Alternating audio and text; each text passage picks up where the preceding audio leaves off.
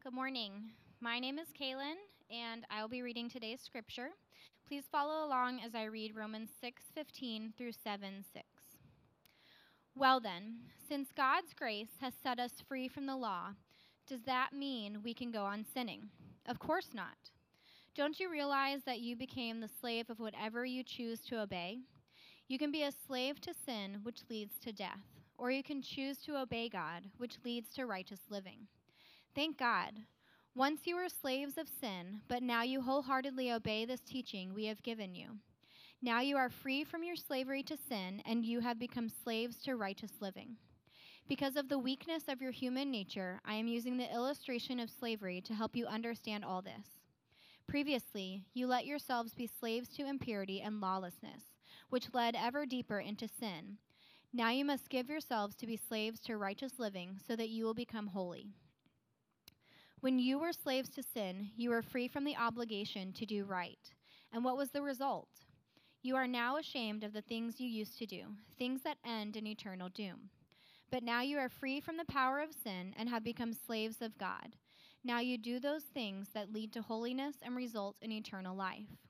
For the wages of sin is death, but the free gift of God is eternal life through Christ Jesus our Lord. Now, dear brothers and sisters, you who are familiar with the law, don't you know that the law applies only while a person is living? For example, when a woman marries, the law binds her to her husband as long as he is alive. But if he dies, the law of marriage no longer applies to her. So while her husband is alive, she will be committing adultery if she married another man. But if her husband dies, she is free from that law and does not commit adultery when she remarries.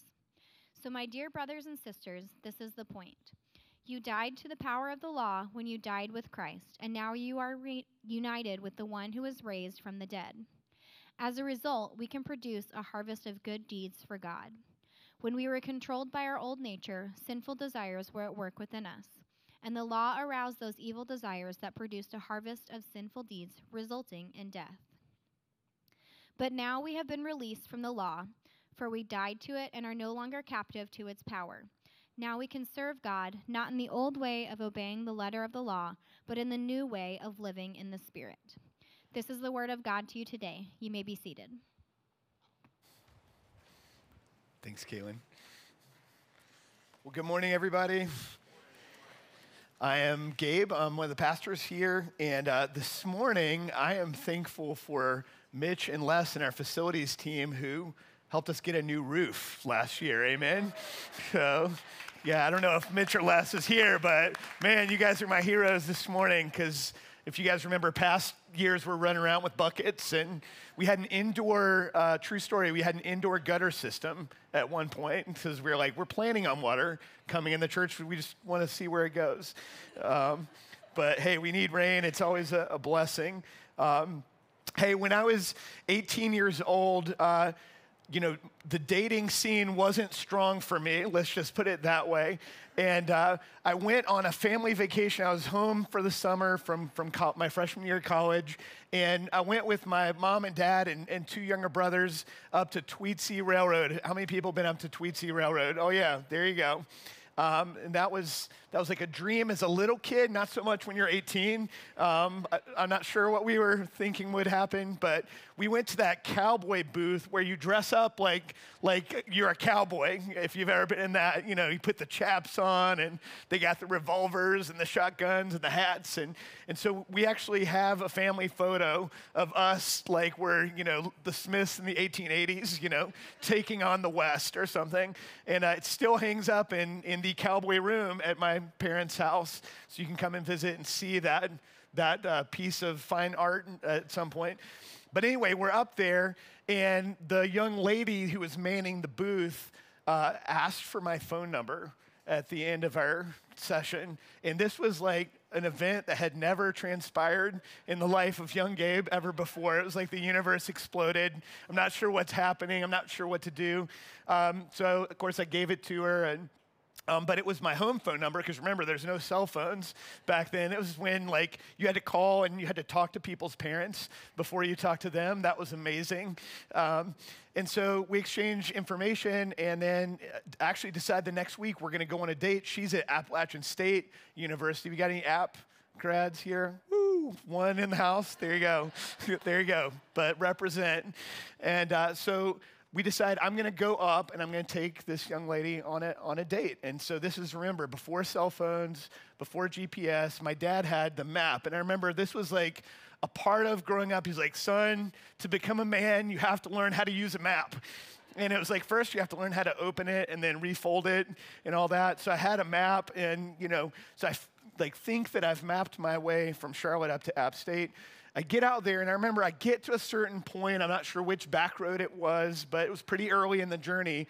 And there was a, it was a fork in the road, and I had to make a choice. And let's just say I made the wrong choice, and but was very confident in my choice until I started to see not mountains, sand on the ground, and I had driven halfway to the beach, and and you're like, how can this happen? Well, just keep in mind, never let me be in charge of the directions if we ever take a trip together. So I go the wrong way, again, no cell phone, like, can't get in touch with her. I figure out where I need to go, get up there. I'm six hours late for this date. It was our first and only date that we ever had. But, you know, as this moment, is, it was that, like, I came to that fork in the road and I just went the wrong way. And the thing was, is it took me in the opposite direction of the thing that I wanted. And it took me, instead of taking me into a relationship I was longing for, it, it took me away from a relationship. And you know, I was thinking about that story and thinking about our text for this morning, and there's this reality that uh, life is ultimately directional in nature, isn't it? Like we're all going somewhere you're, it's not true that you're just standing still in your life. And maybe for some of you, you feel like you're standing still. You feel like nothing's happening. You're waiting for something to happen. But the reality is, every day you're going somewhere.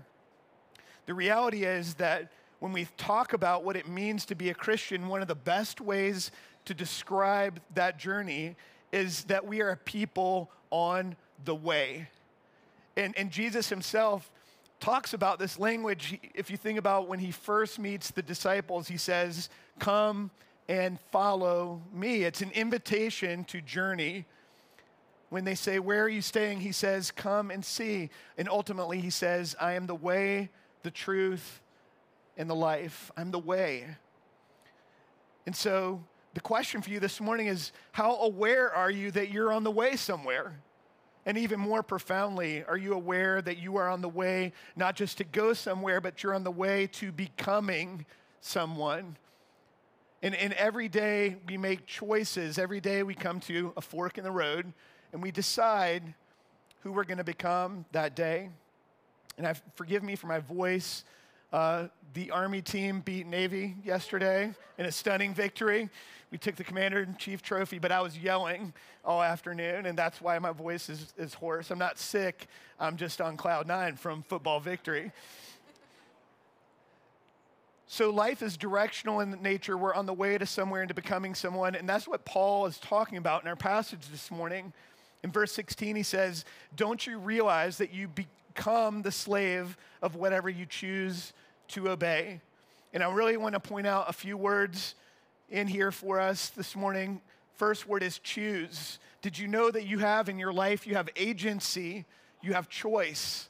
Some of us have been convinced that we don't have choice, that life just happens to us. There's a whole bunch of bad teaching in our culture that says, you know, we're just victims of our stories. You're just a culmination of things in your past or where you come from. But the reality is that we have choices to make. We have we choose things.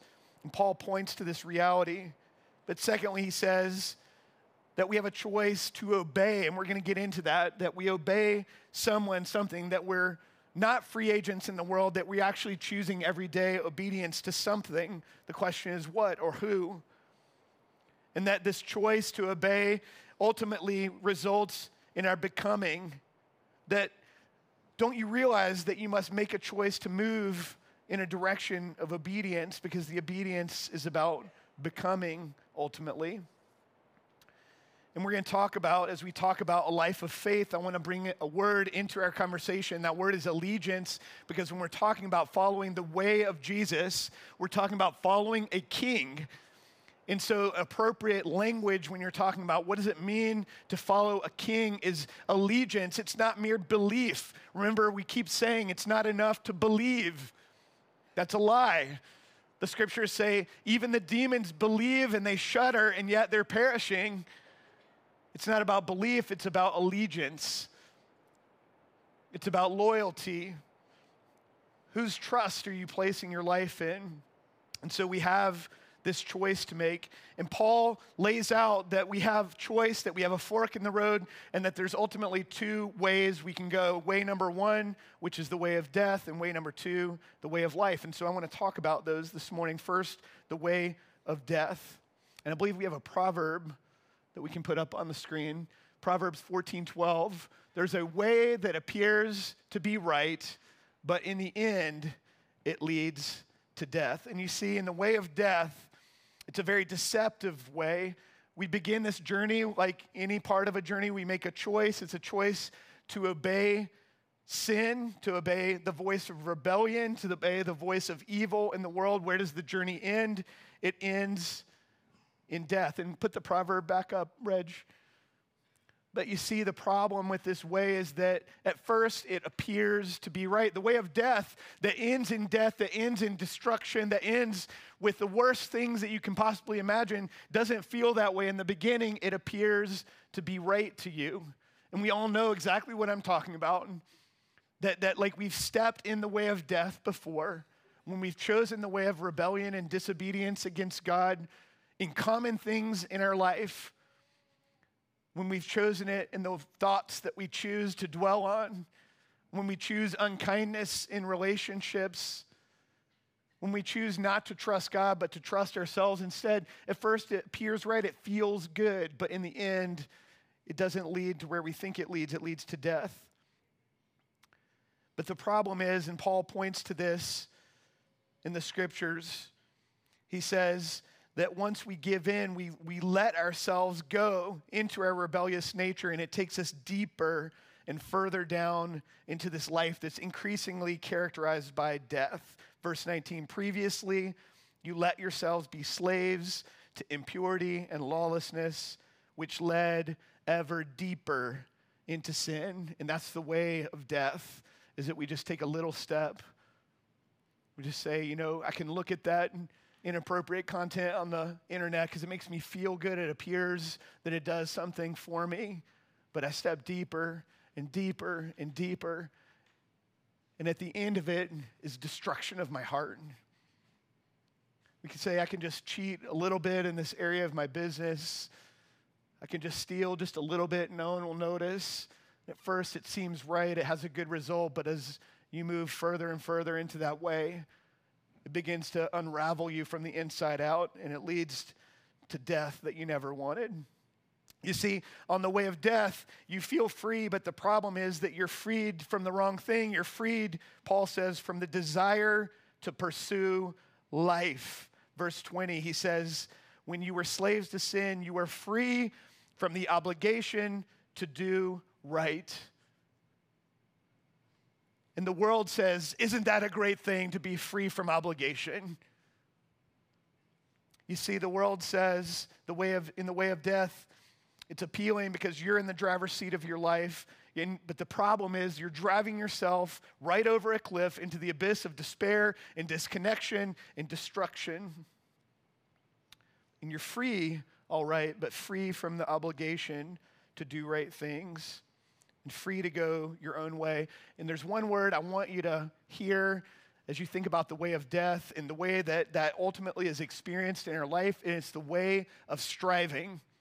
Striving, which some of us might say, striving, isn't that a good word? We should strive for things, we should work hard for things. But what I'm talking about is an orientation to the heart that says, it's all up to me, it's all on me to make my way in the world, and I'm free to choose anything I want, and I'm the one that's choosing everything, and I'm doing everything according to my own conscience and I'm free from any obligation to do what's right in God's sight. But that striving is exhausting. And many of you are experiencing that in your life. You're trying and trying and trying to make your life work. But what you're not willing to do is cede control of your life to someone else, to Jesus, who made you. And it's an exhausting way to live. This is the way of death.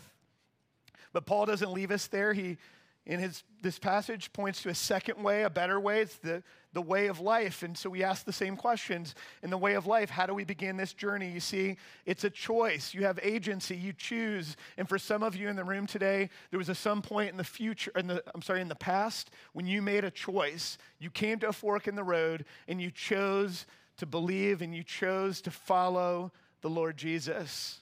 And that was a beautiful moment in your story. And then there's some of you in the room today that maybe you're here this morning because you sense that you're coming to a fork in the road. You're beginning to be curious about spiritual things. You're recognizing life isn't working out the way you thought it was, and you're seeking something that you haven't found.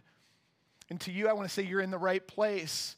And maybe you're coming to this fork in the road, coming to this choice between life and death. But wherever you are, whether that's a choice that you made in the past or a choice that you're about to make in the future, it's a choice that you make and it's a choice of obedience.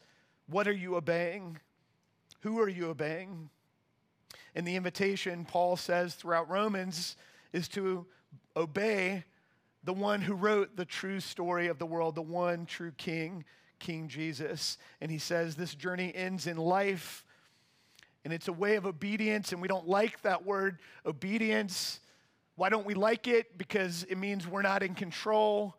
It means we have to be obedient to another authority, which we don't like and we reject, and yet we're made for it because we're made to be obedient not just to anyone, but to the one whose name is love. And you see, the way of life is ultimately a way of freedom that you're seeking. Verse 23, Paul says, For the wages of sin is death, but the free gift of God is eternal life through Christ Jesus our Lord. The wages of sin is death. And even in those words, you hear that? It's a transaction. It's a transaction that what you're owed because of your rebellious nature, when you choose to go your own way, what you're owed is death. That's it and it's a transactional relationship. You mess up, you don't meet the mark, you don't measure up, and the result is death. You start traveling down this road, even when it feels good, even when it seems right, even when the whole world is celebrating it, and you move deeper and deeper and deeper into it.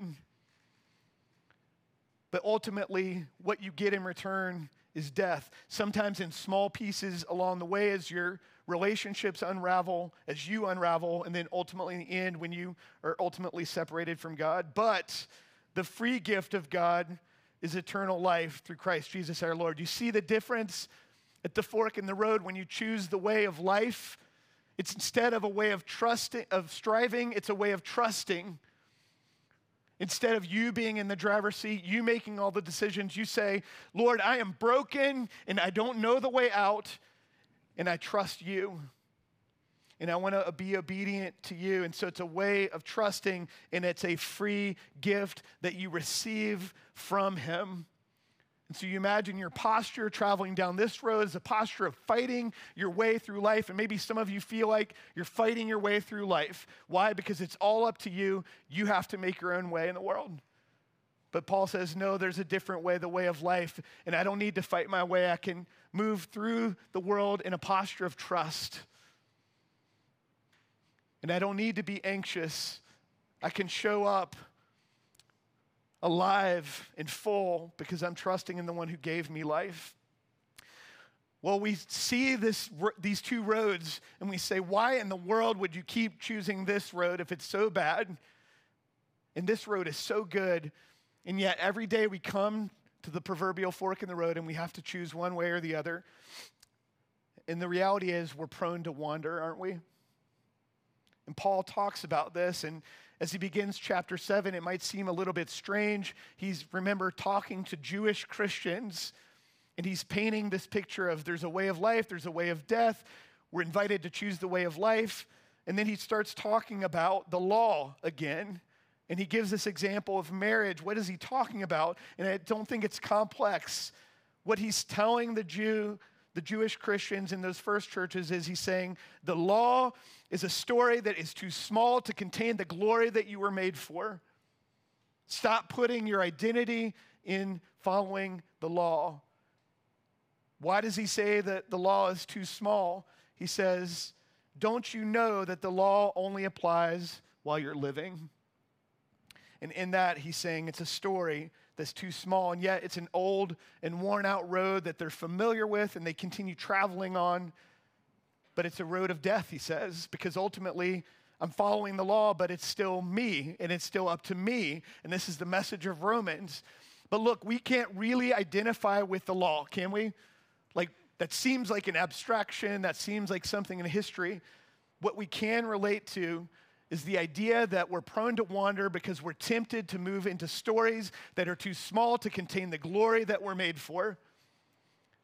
And I just want to posit that I think in our culture, the story, and we all have our version of this story, but there's a story in our culture that invites us to begin the road of death. And it's a small story, and it has two components. It's number one, it's individualistic, and number two, it's performance based.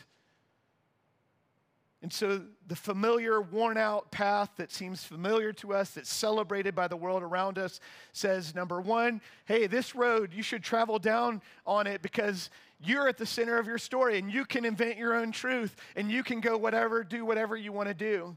And you can decide what's right and what's wrong. And it's individualistic, but the problem with it is that when you travel down that road as an individual, guess what? You travel alone, which is why loneliness is at the heart of the problem of our culture. Is that we're all traveling alone beside each other in rooms together, but we're all incredibly alone because our culture invites us into this small story. Secondly, the story that's small that we relate to, it's our well worn path, is the path of performance. Is that we say it's not only up to me, but the way that I find my worth in the world, the way that I know that I'm successful, the way that I know I've lived a good life, the way I know that I count, is that I achieve things. And I don't know what that achievement looks like for you. Maybe for some of you, it's your family. You say, you know what, if I just had, you know, the spouse that I wanted or the kids that I wanted or the relationship that I'm longing for, if I could just get that right, then life would matter. It would make sense to me, and I'd be on the road of the good life. But it's a lie. Those things can never fulfill you. Maybe for you, it's your job.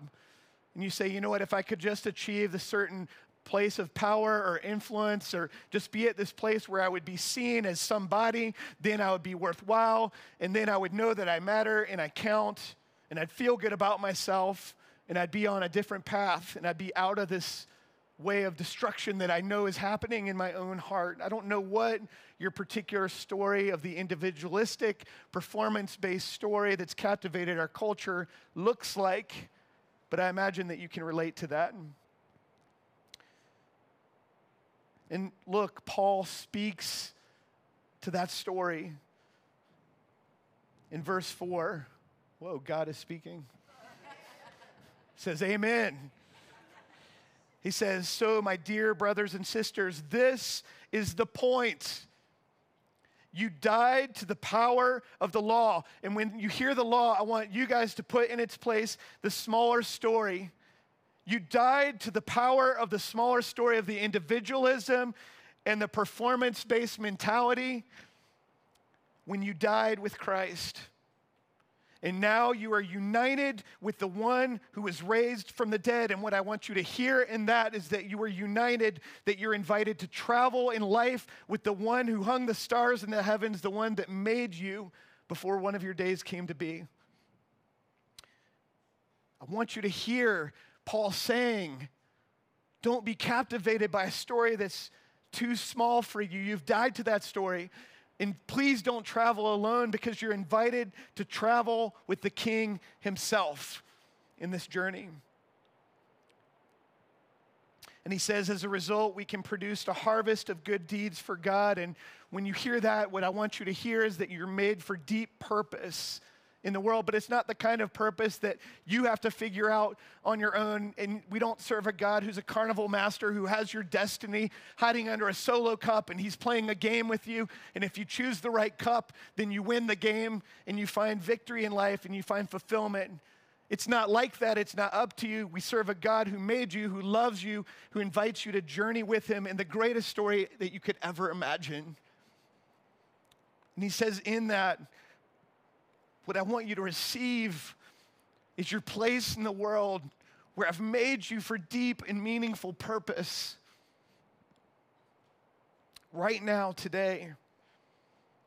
You see, when we were controlled by our old nature, sinful desires were at work within us and the, the law, the smaller story, aroused these evil desires that produced a harvest of sinful deeds resulting in death. When you believe the smaller story, that it's up to you, it's up to your performance, it leads you to spiraling down into this life that results in death. But now we have been released from the law, from the smaller story, for you died to it, and you're no longer captive to its power. And now we can serve God, not in the old way of obeying the letter of the law, of obeying the stories of the world, but in the new way of living in the Spirit, that God's very Spirit is here and He's with us right now today. Listen, there's a road of life, there's a road of death.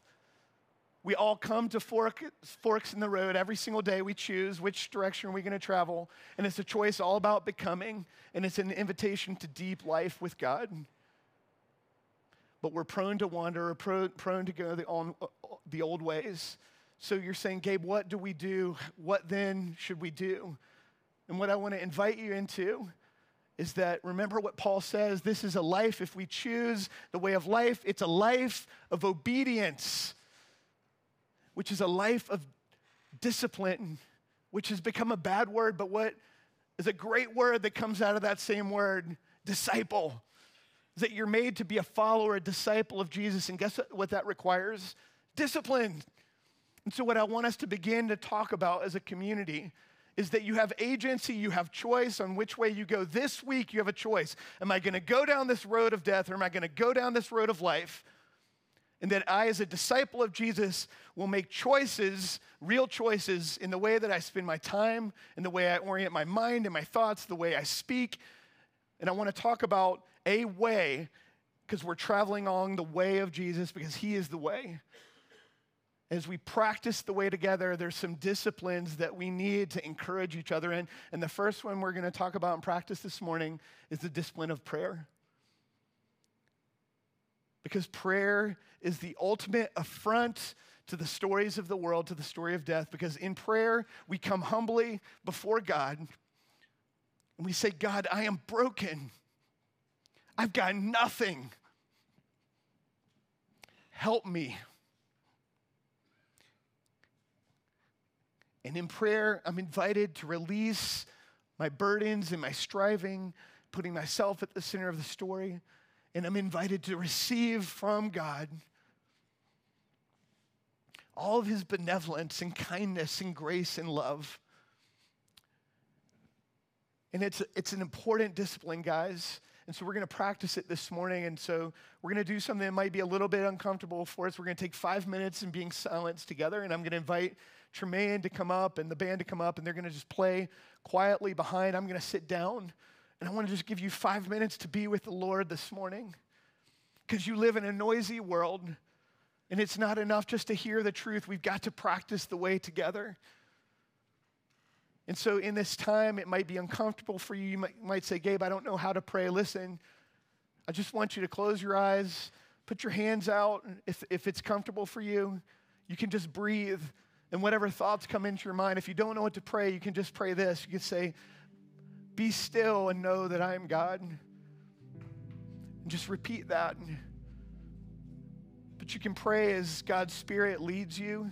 So, for some of you, that might be a prayer of confession of, oh God, I've gone down this road. And I'm so down, down far down in it, I can't find my way out. Help me. for some of you, you might not know how to travel down this road of life, but you can just ask for God's help. There's no right way to pray. God is listening. No one's watching you in this space. Let's just take five minutes and be with the Lord Jesus this morning.